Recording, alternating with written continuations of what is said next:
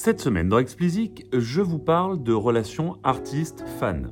C'est un sujet que j'aborde souvent ici, et après avoir lu un très bon article de Mark Mulligan sur le sujet, j'avais envie de partager son point de vue avec vous. En résumé, il se demande si Bandcamp ne serait pas en mesure de sauver l'industrie musicale, particulièrement les indés. Petit rappel, si certains de vous ne connaissent pas Bandcamp, hein, c'est une plateforme d'e-commerce musical particulièrement utilisée par les artistes indépendants.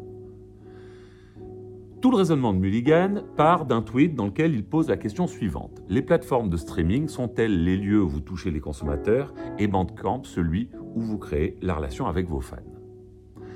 Alors je l'ai souvent dit dans Explizik, les D S P sont de fantastiques outils pour trouver une audience, pour la développer, et si vous réussissez pour générer beaucoup de streams, le problème est que même si vous ne parvenez pas à totaliser, mettons, cent mille streams, ce qui n'est pas mal du tout, hein, surtout si vous débutez, le revenu que vous recevrez sera d'environ à peu près cinq cents euros à la, roue, à la louche, ne vous permettra pas de vivre décemment, vous l'avez compris.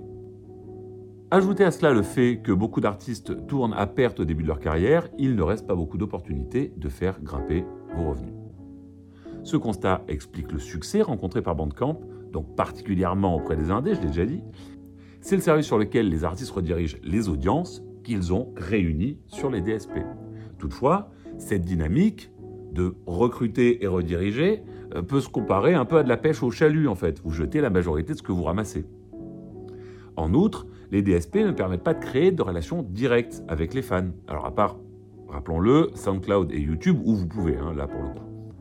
Ainsi, lorsque vous investissez en marketing sur ces plateformes, bah c'est souvent la plateforme elle-même qui est la principale bénéficiaire de l'investissement, pas vous.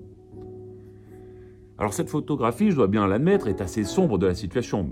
Malgré tout, elle est nette et elle montre euh, quelque chose qui n'est pas équivoque. Sur les D S P, vous ne récoltez que des streams, pas plus, pas moins. Si les audiences que vous avez touchées veulent aller plus loin, c'est sûr, Instagram, Wikipédia et que sais-je qu'elles iront. Comprenez-moi bien, hein. Les D S P, je le redis, hein, sont de fantastiques outils et c'est là que les utilisateurs écoutent et découvrent la musique. Mais dès qu'il s'agit de la relation avec les fans, l'outil montre ses limites. Alors me direz-vous, pourquoi euh, Mulligan pense-t-il que Bandcamp pourrait sauver l'industrie ? Ben, en l'état, il ne le pense pas, hein, mais il imagine que quelques petites modifications du produit euh, pourraient changer beaucoup de choses. Une sorte de Bandcamp nouvelle génération euh, ré, qui réunirait euh, tout en un la découverte, la consommation et la relation avec les fans. À l'heure actuelle, Bandcamp, à part un petit peu d'éditorial, ne propose pas beaucoup plus que ce qu'on peut attendre euh, classiquement d'une plateforme d'e-commerce. Mais imaginez une nouvelle version dans laquelle vous pourriez écouter de la musique, découvrir des nouveaux artistes à votre goût et continuer d'acheter des trucs cool, avec un peu d'algorithme qui vous recommande des artistes sur la base de vos préférences et le tour est joué. Alors je sens que les plus attentifs d'entre vous se posent déjà une question. C'est la suivante, quel serait l'intérêt de proposer de la musique en libre écoute sur une plateforme d'e-commerce ? L'effet ne serait-il pas de totalement assécher les transactions pardon, et de tuer la plateforme du coup ? Et en l'état, vous n'auriez pas tout à fait tort.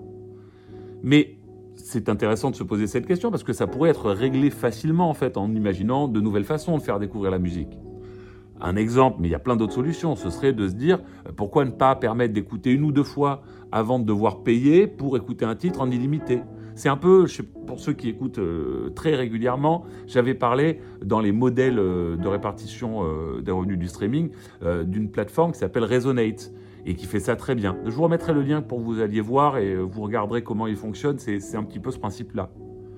Donc ce Bandcamp nouvelle génération pourrait également s'améliorer dans la relation avec les fans, en permettant de récupérer les emails, les noms, les intérêts de ceux qui désirent les partager avec vous. Et si vous ajoutez à cela un accompagnement de la plateforme consistant à partager les best practices, présenter des cas inspirants d'artistes ayant réussi, vous donnerez les moyens à énormément d'artistes de développer une base fan comme nulle part ailleurs. Bandcamp va-t-il revoir totalement son offre pour aller dans cette direction ou un autre service émergera-t-il pour remplir le vide ? Difficile à dire. Allez, c'est tout pour cette semaine. Comme d'habitude, si vous ne l'avez pas encore fait, abonnez-vous à la newsletter, le lien est en description. Et pour me soutenir, donnez-moi cinq étoiles sur Apple et abonnez-vous où que vous nous écoutiez.